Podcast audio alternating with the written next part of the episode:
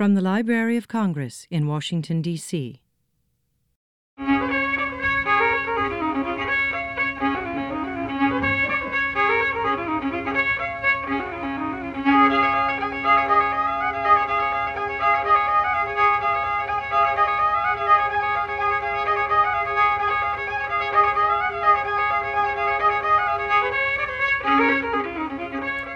Welcome to the Folklife Today podcast. I'm Stephen Winick, and I'm here with my colleague John Fenn. Hello, everyone. We're folklorists at the American Folklife Center of the Library of Congress. John is the head of research and programs, uh, and I'm a folklife specialist, as well as the creator of the blog Folklife Today, which you can find at blogs.loc.gov slash folklife. And today on the Folklife Today podcast, we're going to talk about another hidden folklorist – as we've explained before, hidden folklorists include people whose contributions to folklore are generally overshadowed by their work in other areas. So, the spy and detective Allan Pinkerton, or the broadcasting icon Alistair Cooke. Right, but in the idea for hidden folklorists, I was also inspired by the book and film Hidden Figures and by some public events that we held at the library, which focused on that story as well. So there are also hidden folklorists whose folklore work wasn't recognized enough because of racism or sexism or other forms of discrimination. In this episode, we're going to look at the great poet, novelist, and playwright Langston Hughes, who you could say fit into both of those groups himself. That's right. And we've got a couple of guests we're going to talk to about Langston Hughes. The first is our colleague from out west, Langston Collin Wilkins. Langston is a native and a scholar of Houston, Texas, who currently works for the Center for Washington Cultural Traditions in what we like to call the other Washington, Washington State. So, welcome to the podcast, Langston. Oh, thank you. Happy to be here. Uh, before we ask you about Langston Hughes, tell us a little about yourself and your own research. Yeah, let's see. As you said, I'm a native of Houston, Texas, born and raised there, native Texan. Uh, I'm currently living out here in Washington State uh, as the, I guess, quote unquote, state folklorist, director of the Center for Washington Cultural Traditions, which is a, a program co sponsored by the State Humanities Council and the Washington State Arts Commission. Um, but also, um, I research uh, in the areas of African American folklore, um, urban folklore, street culture, hip hop culture and car culture and all that good stuff. Um, you know, my doctoral dissertation um, was on the Houston hip hop scene, looking at the impact of space and place on music making there. Um, I'm currently um, revising that into a book format, so cross your fingers. Um, that should be coming out at some point. Yeah. Um, so yeah, I think that's who I am. Sound, sounds great. And we should mention, Langston, that your lecture in our Benjamin Botkin series on that topic is online as a webcast, and people can find it by searching for Langston Wilkins on the Library of Congress website. So by now, it's become kind of the elephant in the virtual room. We're doing a podcast to talk about Langston Hughes, and our first guest is actually named Langston. And that's not a coincidence, is it? No, not at all. yeah. Um, so I was absolutely named after Langston Hughes. Um, I can't take credit for that. It was my parents doing. Uh, my dad was a, a playwright. Um, he got his degree in theater, and um, and he wrote across genres. And Langston Hughes was one of his favorite writers. Um, so that's where I got my name from. I grew up with a whole volume of Hughes's works in the household. I still remember this old tattered uh, collection of his poems that used to hang out on the shelf. So, uh, yeah, yeah, he's I was named after Langston Hughes, and he's always been someone who um, whose work has kind of guided my path. So, tell us what is your sense of Langston Hughes' importance to American culture generally? Mm. Yeah, it's a heavy question. Um, I think you know he he's his impact is dynamic. You know, I see him as one of the chief storytellers of Black life in America. You know, at least um, across first part of the 20th century. Um, his work really documented the the struggles and the triumphs and the resiliency of working class African Americans. And you know, I, I, see him, and I know we'll talk about this as sort of a ethnographer who you know documented Black life and then wrote across genre, right? So yeah, I think um, you know Hughes's work really offers incredible insight into um, the attitudes, practices, and general culture of Black people, especially under um, the weight of systemic oppression. So, in Langston Hughes's compendium, The Book of Negro Folklore, there's a chapter called The Jazz Folk. And I see some parallels between the way Hughes viewed jazz as a whole culture, not just a musical genre, and your own work on Houston hip hop. Could you comment on that a little bit? Absolutely. Yeah. So, similar to Hughes's concept of the jazz folk, and I think um, LeRoi Jones, Amiri Baraka also um, kind of dealt with this in this concept of the blues people. Yeah, I see hip hop as not just a music, but a, a way of life, right? It's a, a system of expressions and um, attitudes and practices and um, social relations, right? And so, you know, in Houston, you know, I, my doctoral dissertation was originally going to be about, you know, hip hop as a cultural system right? Looking at how um, language and dress and music and even cars kind of work together to create um, this general sense of being, right?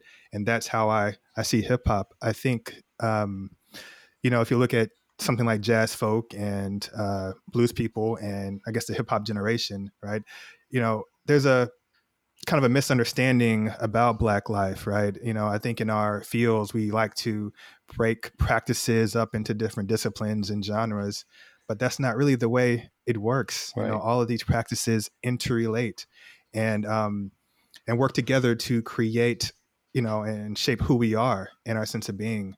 And so that's how i see hip hop and i think that's how Hughes saw jazz now, as as we announced at the top of the episode, Langston, we are looking at two kinds of hidden folklorists in the, in this series. Um, those whose folklore work is obscured by their own work in other fields, and those whose folklore work is perhaps undervalued or excluded because of racism or other kinds of discrimination. What's your take on where Langston Hughes falls in relationship to the field? Um, you know, because of structural exclusion or other things.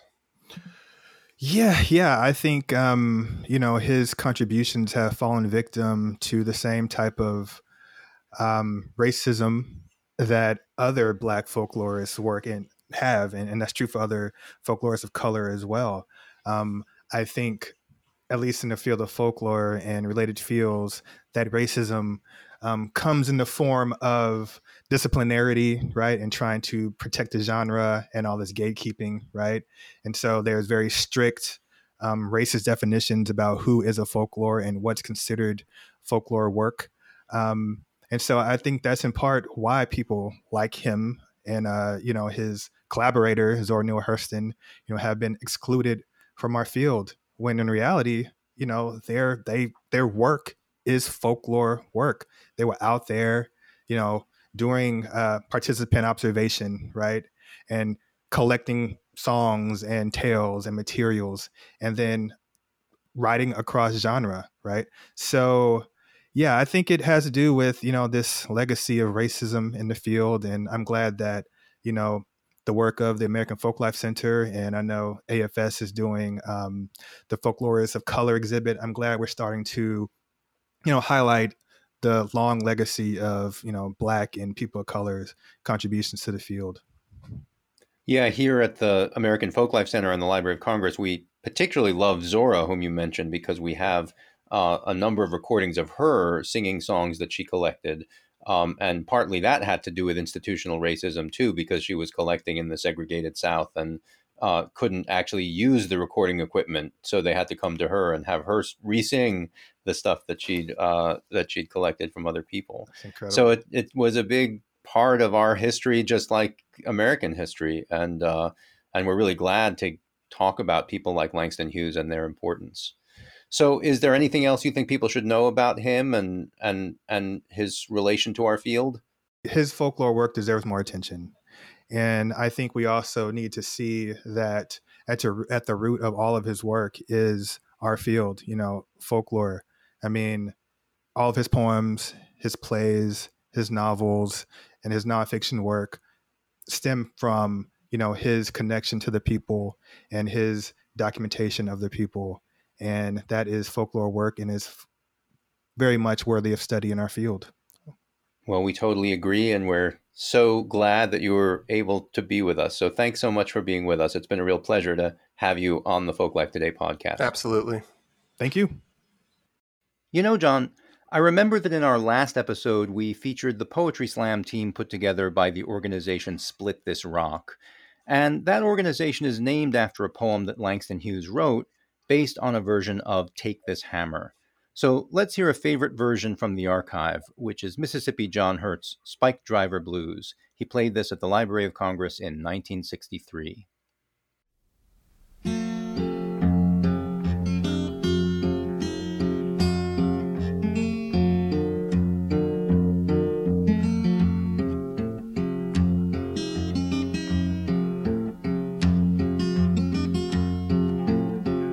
Take this hammer and carry to my captain. Won't you tell him I'm gone? Tell him I'm gone. Tell him I'm gone. John Henry was a steel driving man, but he went down. He went down.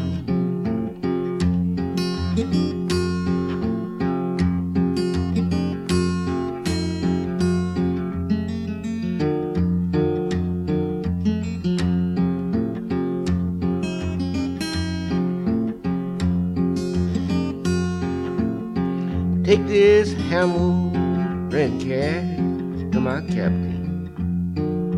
Tell him I'm gone. Tell him I'm gone.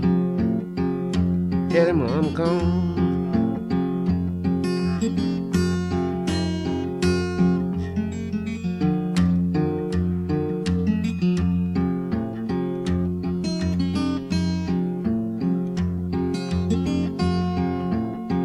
I walked all the way from East Colorado. Honey, that's my home. Honey, that's my home. That's why I'm gone. Take this hammer and carry to my captain. Oh, tell him I'm gone. Won't you tell him I'm gone? This is the hammer that killed John Henry. But it won't kill me. But it won't kill me. But it won't kill me. John Henry, he left his hammer laying side the road. Laying side the road. Laying side the road.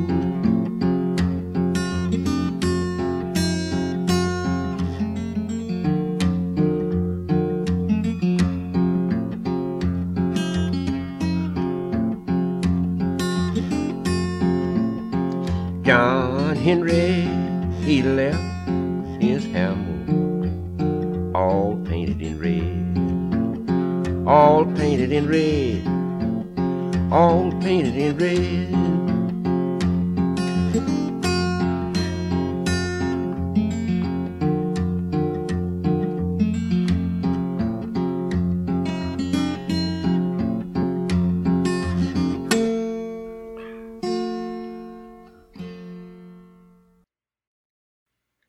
Again, Mississippi John Hurt's Spike Driver Blues, a song known in one form or another to the poet Langston Hughes.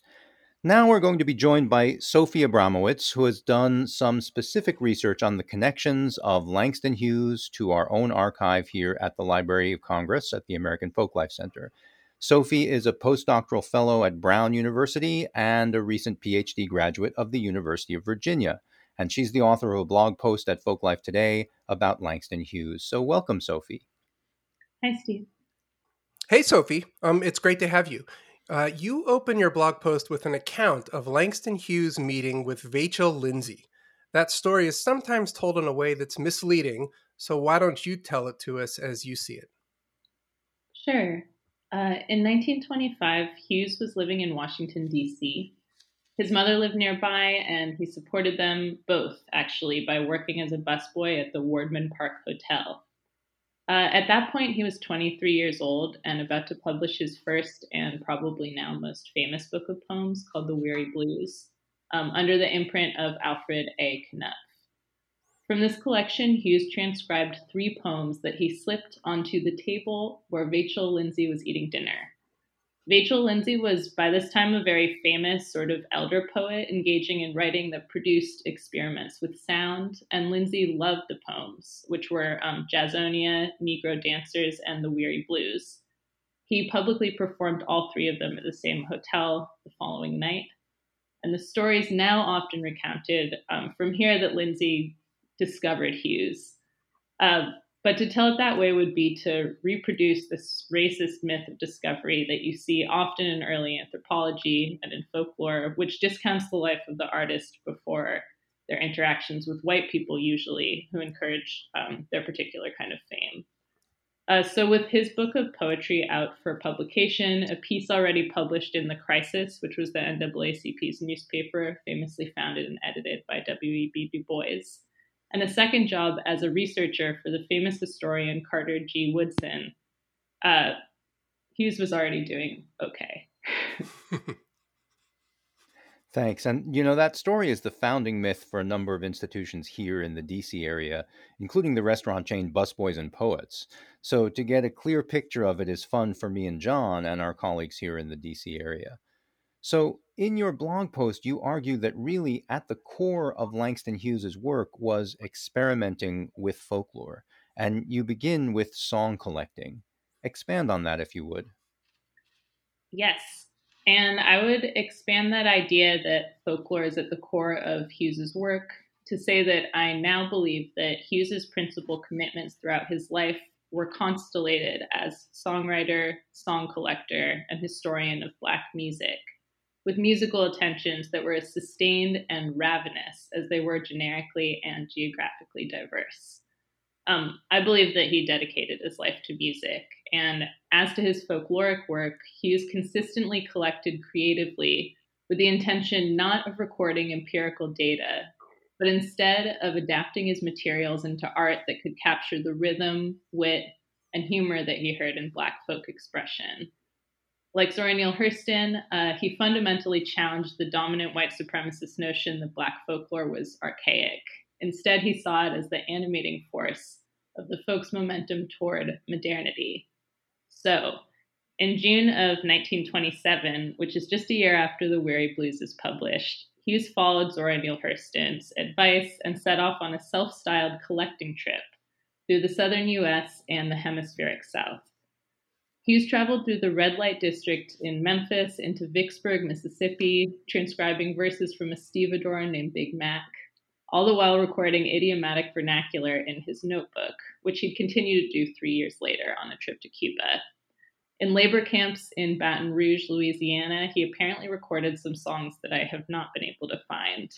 Um, he actually ran into Hurston in Mobile, Alabama, and they continued their field recording trip together from there. In Savannah, Georgia, the two friends and collaborators spent time recording in some form the guitar pickers and the bluesmen on the docks. Um, and I would say also that it's essential at this point to note that the Black folklore that Hughes researched and collected was not only in the service of producing source material, it was the inspiration for his work in form and in spirit. This is um, such fascinating insight, Sophie, and, and you know speaks to the the research you've been doing. Um, what kind of material are you finding in Hughes's early field notes? Within the framework of creative Black folklore, Hughes's interests were pretty wide ranging. In Decatur, Alabama, he laid out the chorus of what he called, um, and this is a quote, the blind man playing his guitar and singing, uh, the sermon of what he calls, or who he calls, an old man named Uncle John and that same old man's daughter's gospel shout. In Huntsville, a story called The Cat Tale that Hughes heard in someone named Mr. Herndon's drugstore appears in his journals before a series of short diary entries that shift between poetry and transcription. Um, also, one unsung cool thing about Hughes is his life as a prolific doodler the journals have um, a couple pictures and diagrams of things that he's seen, but all over his papers you see these little drawings. Uh, and three years after that first trip, Hughes traveled to Cuba, as I mentioned, where he flooded his travel notebook with personal chronicles about the live performances that he attended. Um, these are the orchestra at Marianao, a medley of cornetine, maracas, the bongo, piano, claves, guitar de tres cuerdas, guayo, violin, and flute at the Club Occidente.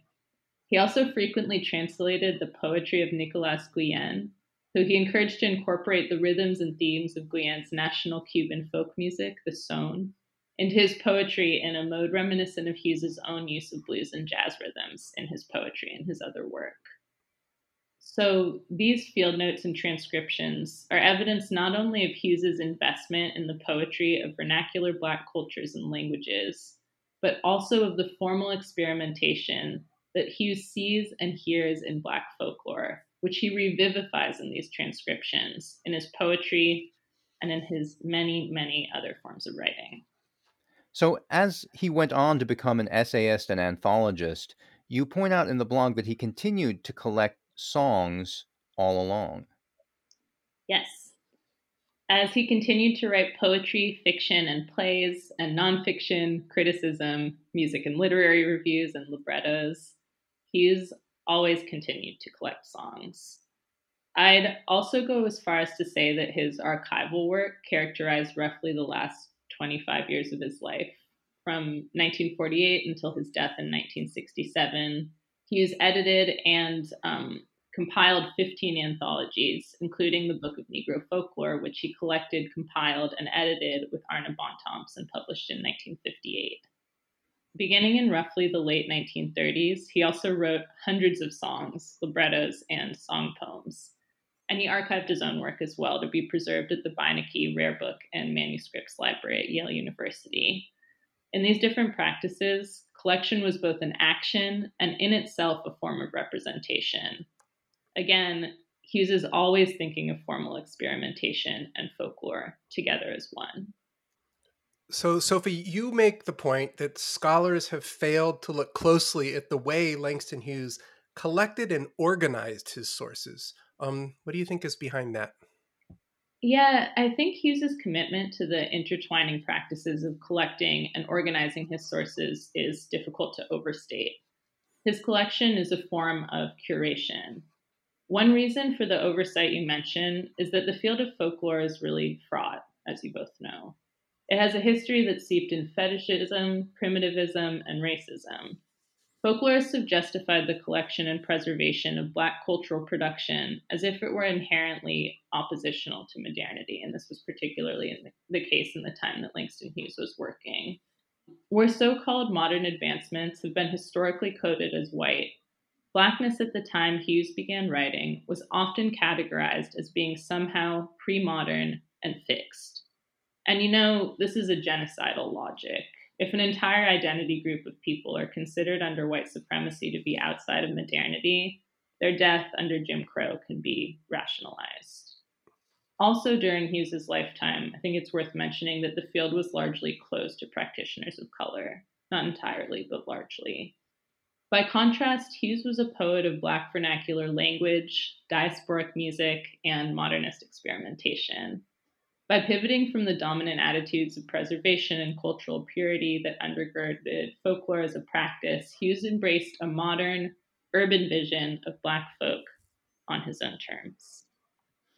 And I think this is where your idea of calling him an experimental folklorist comes in. Is that right? Yeah, the scholar Meta DuEwa Jones speaks to this designation by dissociating Langston Hughes from the misunderstanding that frames him as what she calls, and this is a direct quote, a totemic figure whose pedestal is primarily built on his authentic renderings of African American forms of vernacular and musical expression. This emphasis, uh, which is partially born of a desire for a kind of simplistic reading of Blackness um, that's rooted in racism has played a role in oversimplifying Hughes's body of work. Of course, uh, so called authenticity was never his goal to begin with. Hughes's form of creative folklore pushed against the often naturalized relationship between primitivism and Black art, repositioning Black folk as the harbinger of modernity. Now, Hughes was far from being the only underrecognized Black folklorist. There was also John W. Work, Lewis Wade Jones, Louise Bennett, and Emma Julia Cooper, just to name a few, and of course the more well recognized Zora Neale Hurston, who I've mentioned a few times. Um, this work of Black folklore can be emplaced in the work of the Harlem Renaissance to, impla- or to embrace Black folk culture as the origin and source of creative brilliance in Black artistry. Because by the 1920s, Black vernacular language rendered in dialect was so deeply entrenched in the forms and symbologies of minstrelsy, this embrace was not total. Um, new Negro artists and intellectuals of the Harlem Renaissance took varying approaches to the problem of embracing Black folk culture for both white and Black audiences. This is a really difficult, complicated field that people were forced to work in. One response was to loud Black folk culture as an origin point that modern Black people were currently evolving from. For example, um, embracing Black spirituals as raw material to be rearranged by the growing number of Black choruses like the Fisk Jubilee Singers. Another way is a little closer to Hughes's, um, and that's to embrace different forms of Black diasporic vernacular in and of itself.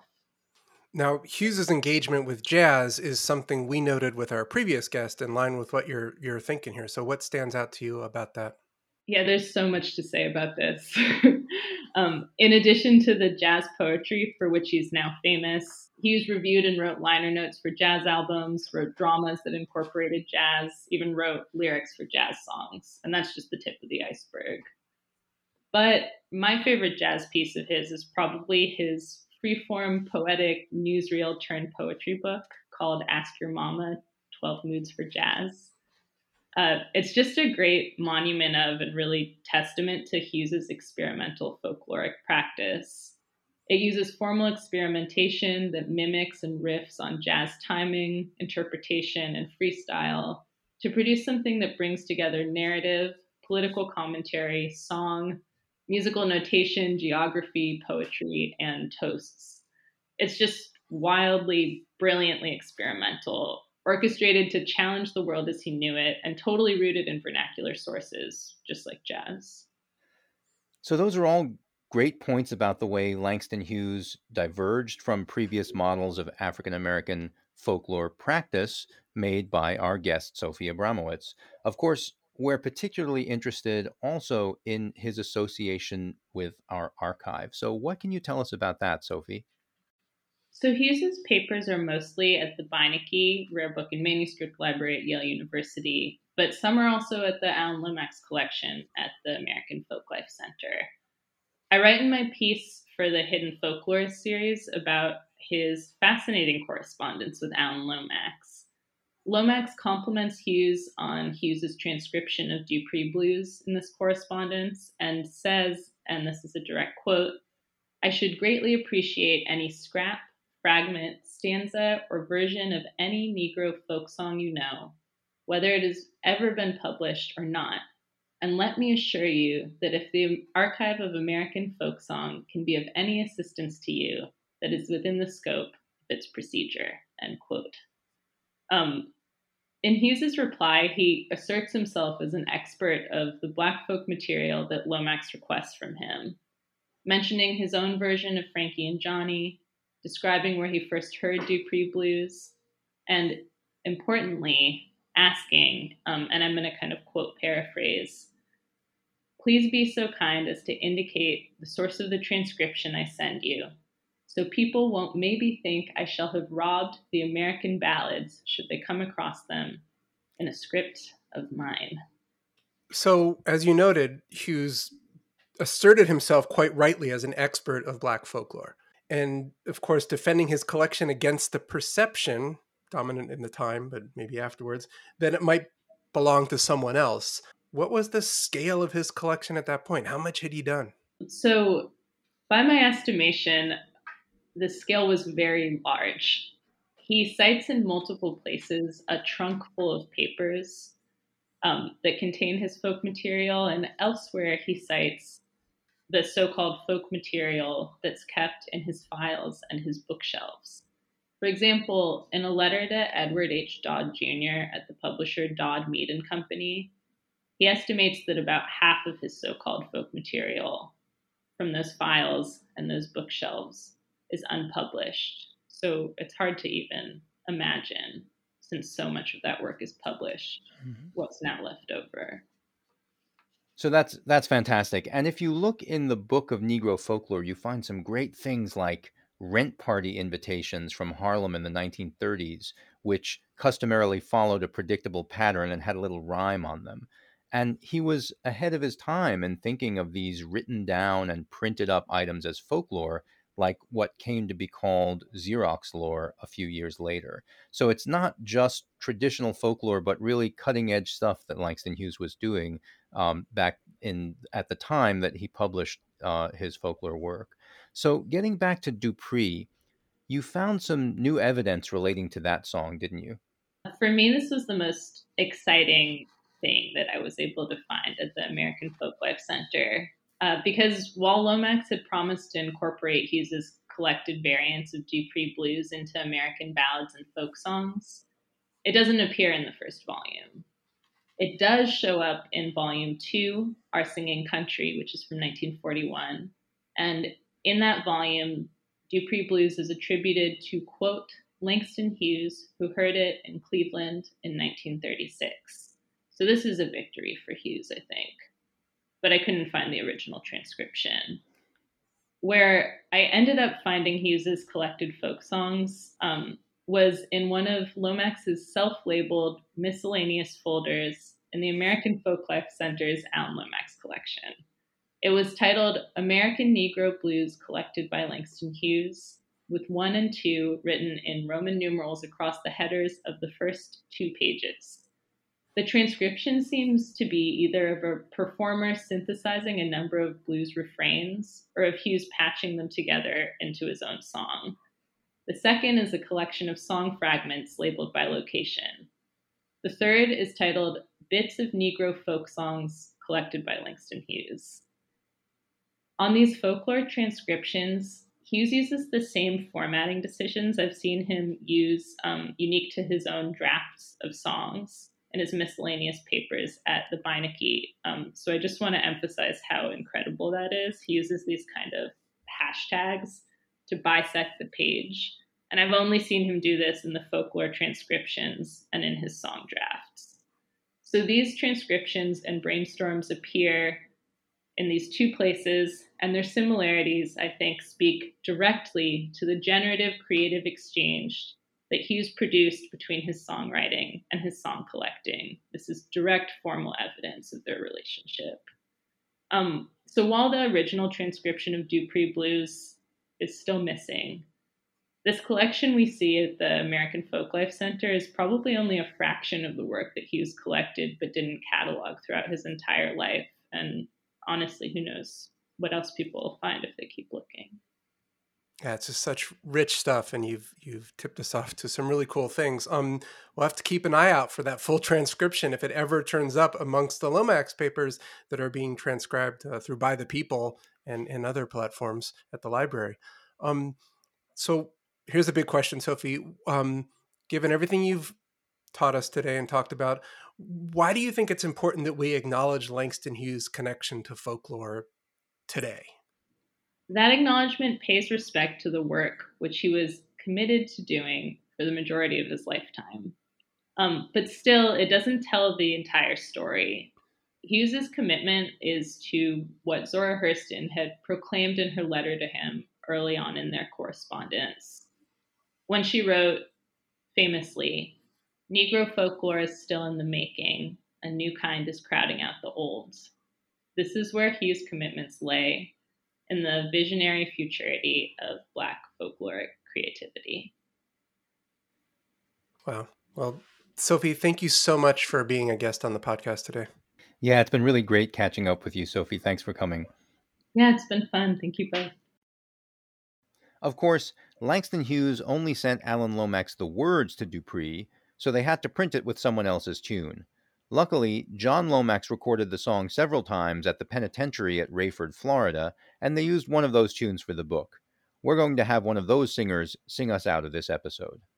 But first, let's say thanks once again to Sophie Abramowitz and Langston Collin Wilkins, as well as all the colleagues throughout the Library of Congress who help us deploy this podcast. So, again, we're paying tribute to Langston Hughes and his work as a song collector, a songwriter, and an experimental folklorist. Another hidden folklorist here on the Folklife Today podcast. And to sing us out, here's a song we know Hughes loved and collected himself more than once. It's Dupree Blues as sung by Buna Flint.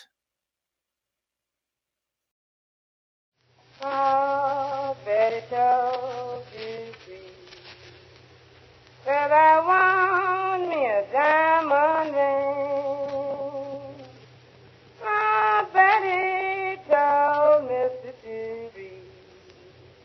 that I want me a diamond ring.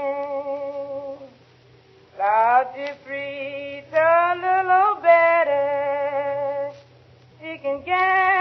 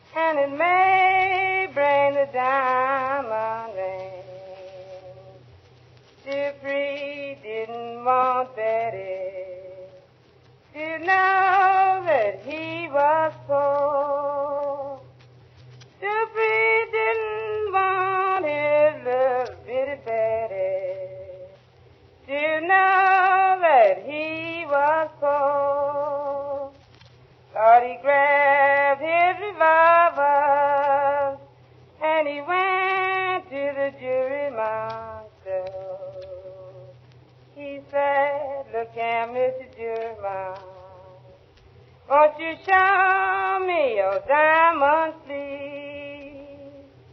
He said, look here, look here, Mr. Juryman, won't you show me your diamond sleeve?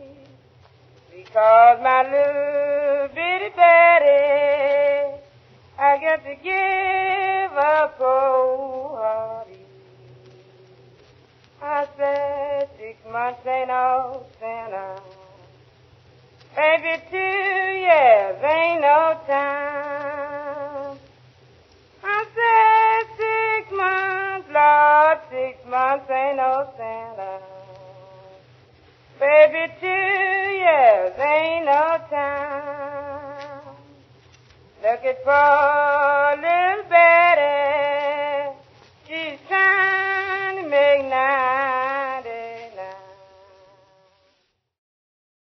This has been a presentation of the Library of Congress.